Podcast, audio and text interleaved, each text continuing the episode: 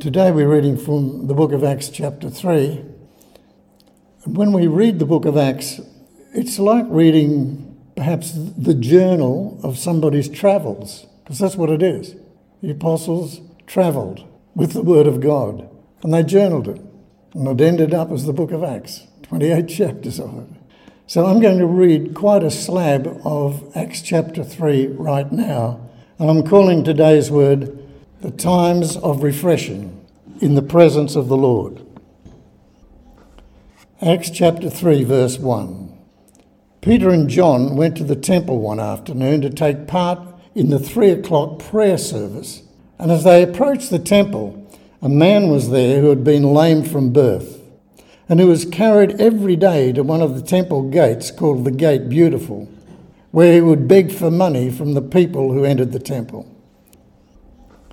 When he saw Peter and John about to enter the temple, he asked them for some money. Peter and John looked intently at the man and told him to look back at them. He gave them his full attention because he thought they were about to give him some money.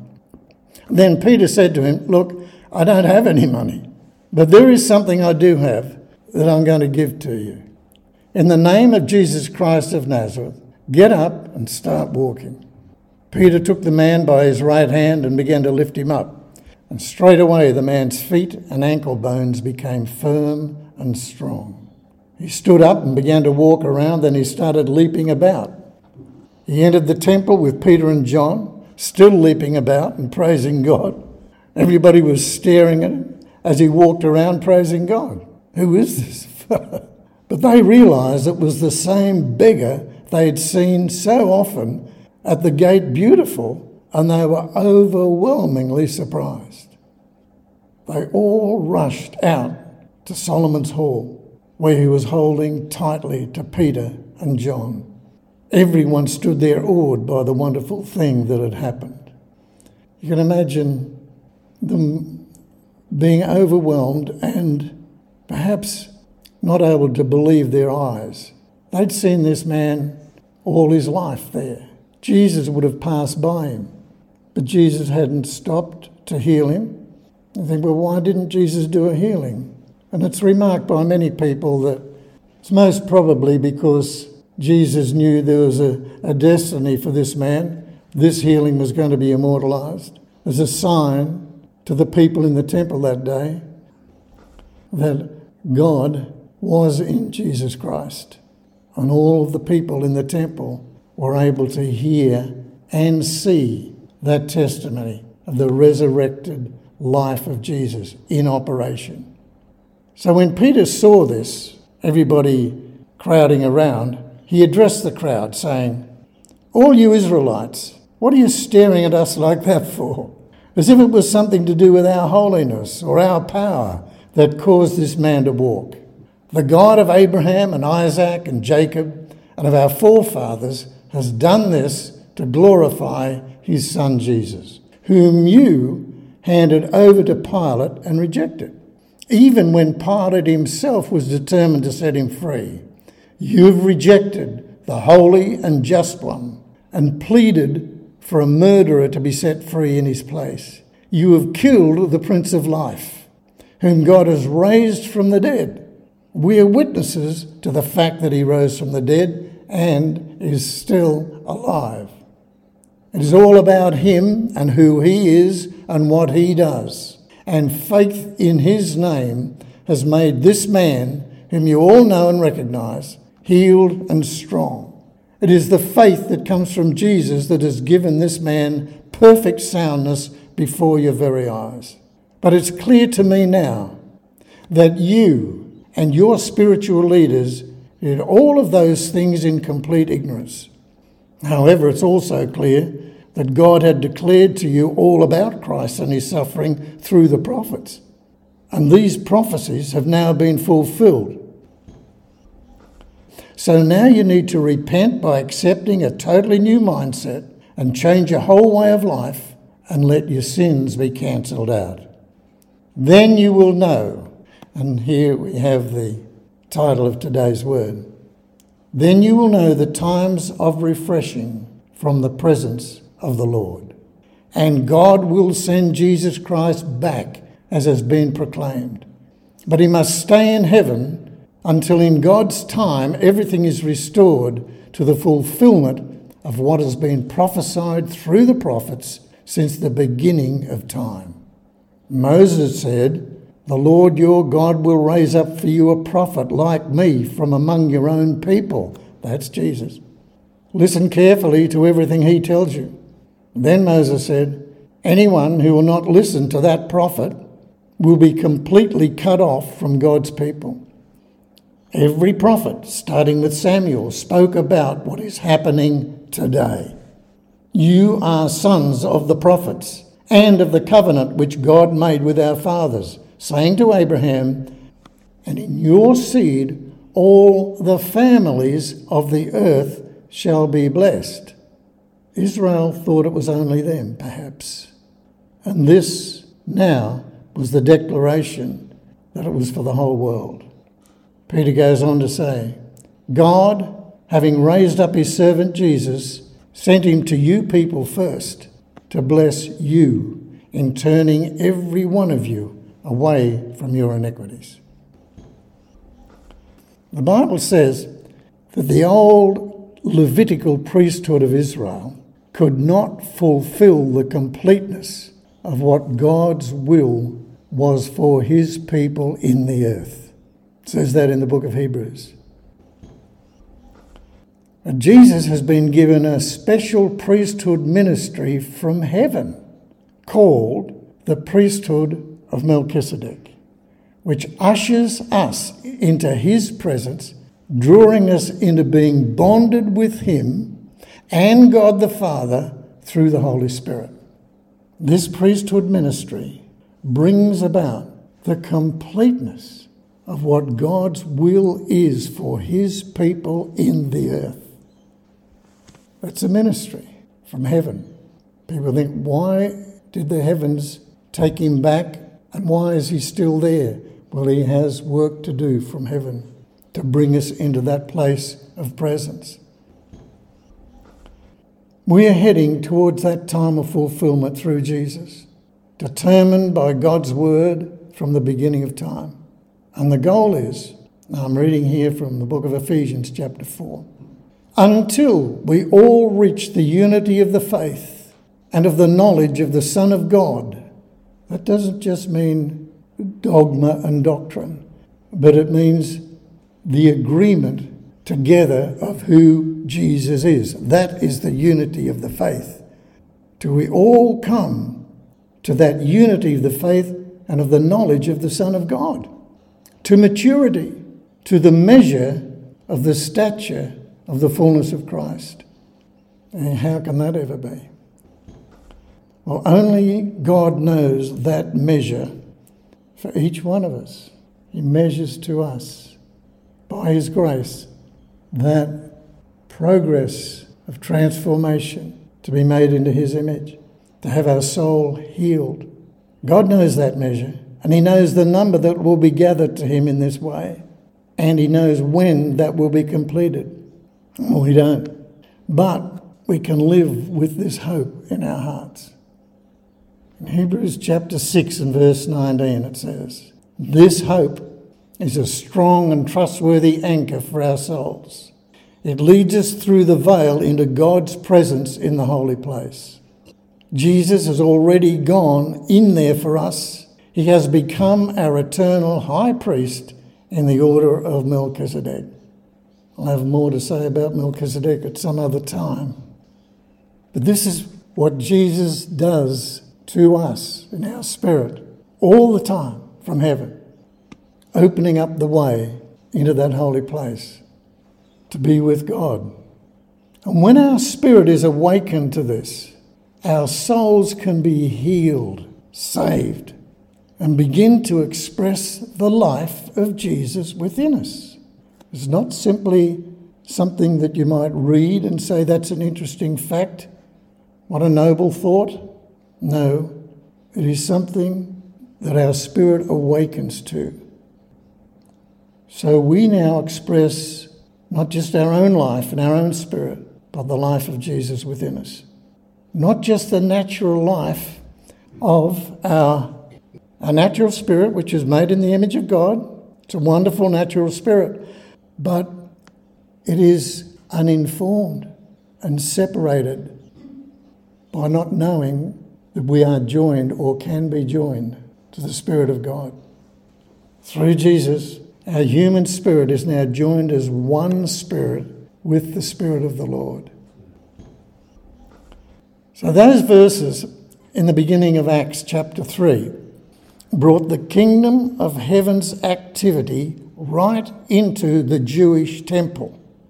And the sign of a miracle healing through the risen Jesus took place before the eyes of all the Jewish people in the temple. Peter took this opportunity to preach to the Jews that their time of being the witness in the earth to the presence of God was over for this age, and that a new order of the kingdom age had begun.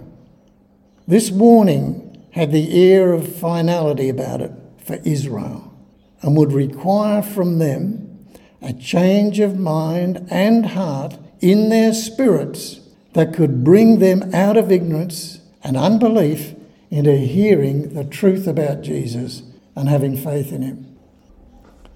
God put on a display for them. The Bible says that many people joined the church in that day. It sent the poor leaders of Israel mad. 5,000 people, it sent all of a sudden, joined themselves to the church. See, God was bringing everything from the past that had promised Jesus the Messiah into the world to now belong to the present moment. It was all written. One day, this would burst upon the scene. And it happened there in that temple in a spectacular way.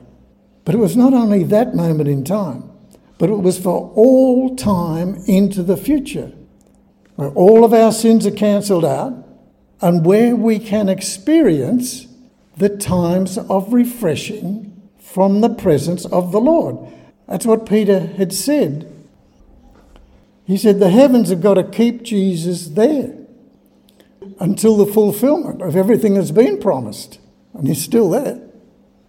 Where you will receive times of refreshing from the presence of the Lord.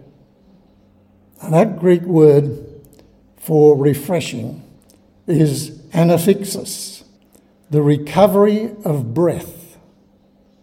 Fixus or sphyxis is breath. That's where our English word asphyxiate is the opposite. It means choked off with no breath. This is anaphixis, which means recovering. You've got breath again. Anaphixis, breath again. Literally, it means revival.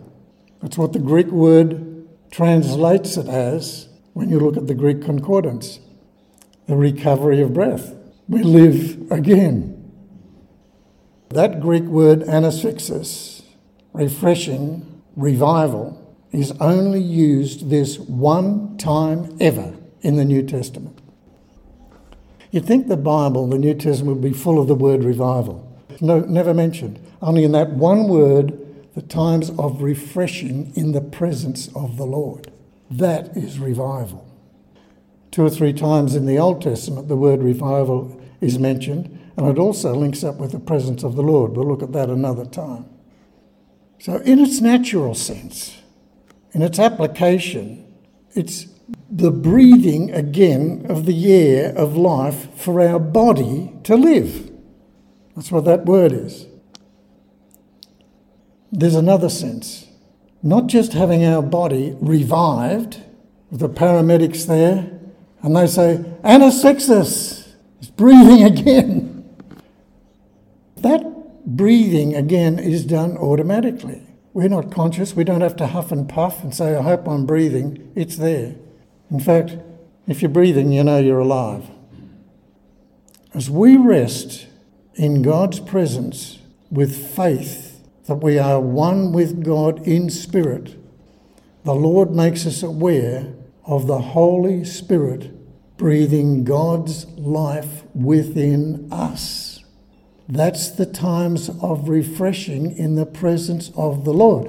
It's not just saying, oh, Ah, I'm breathing, I must be alive. No, this is, there is something else alive in me, living and breathing. It is the presence of God. That is revival, spiritual revival. So, this refreshing of anasphyxis is the new air that we breathe of God's holy presence within us. This is our revival, our personal revival at all times. And all it means is the conscious awareness of being present in our hearts and minds with the life of the Holy Spirit within. Now just think about that the simplicity of the gospel. You've got a mind, you've got a heart, you've got a breath, you know you're breathing, and they put this word in here, yet you've also got a, another life within you, the life of God.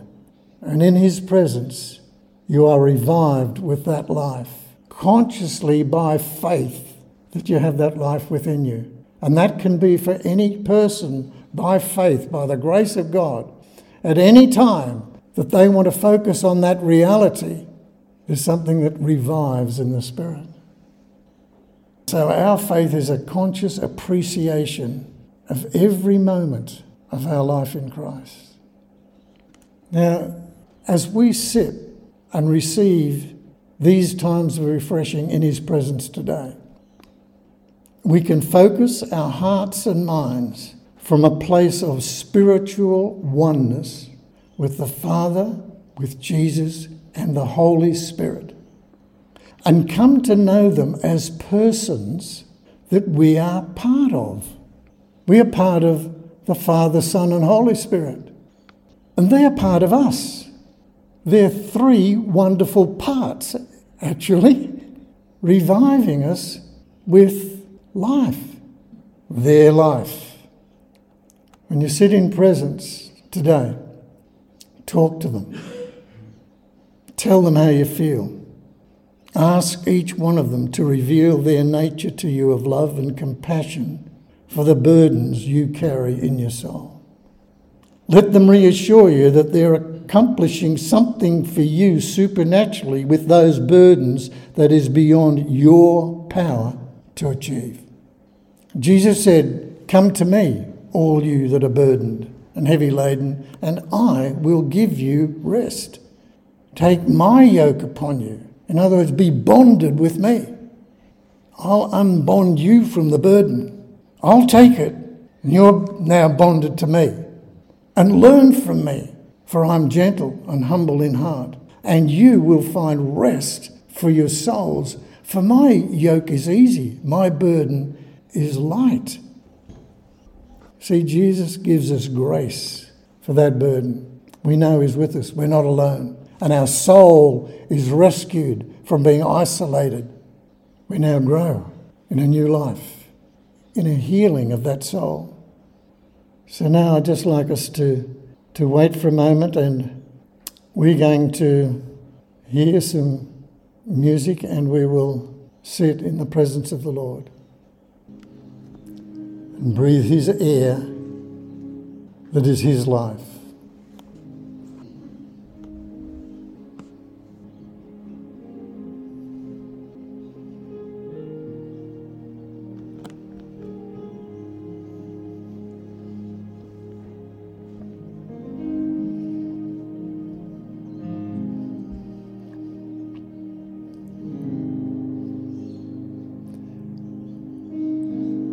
Ask Holy Spirit what He's doing. He's saying, I'm putting you in touch with that burden that you're carrying. I remember it, I was with you when you were wounded or hurt in some way, disappointed. I was there. And I'm bringing you now to the one, to Jesus He'll speak to you in it.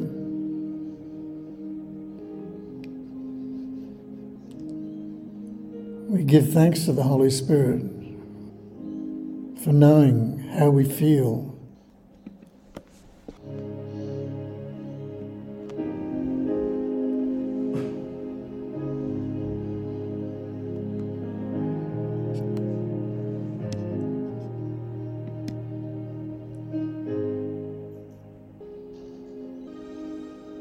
So now just think of what you're carrying and what you are asking God to bear.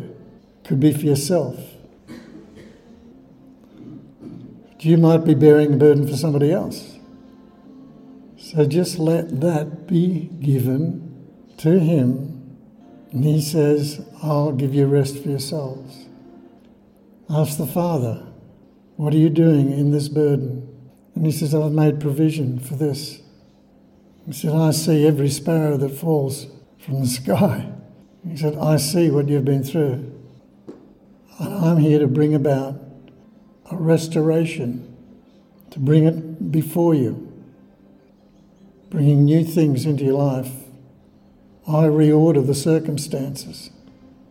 Just as something new appeared on stage, on the stage of the world in that book of Acts, and all of a sudden something was seen the Father arranges those things. It's His time, it's His plan for our lives. And He will arrange for something to appear on the scene for you to show you, look what I'm doing now. You can live with a new hope. He's reordering all things in all of those burdens as they come to the Lord. It's the witness of the resurrection as you know that you're trusting in Jesus who is alive, working from heaven Burdens are lifted, things change, your life changes.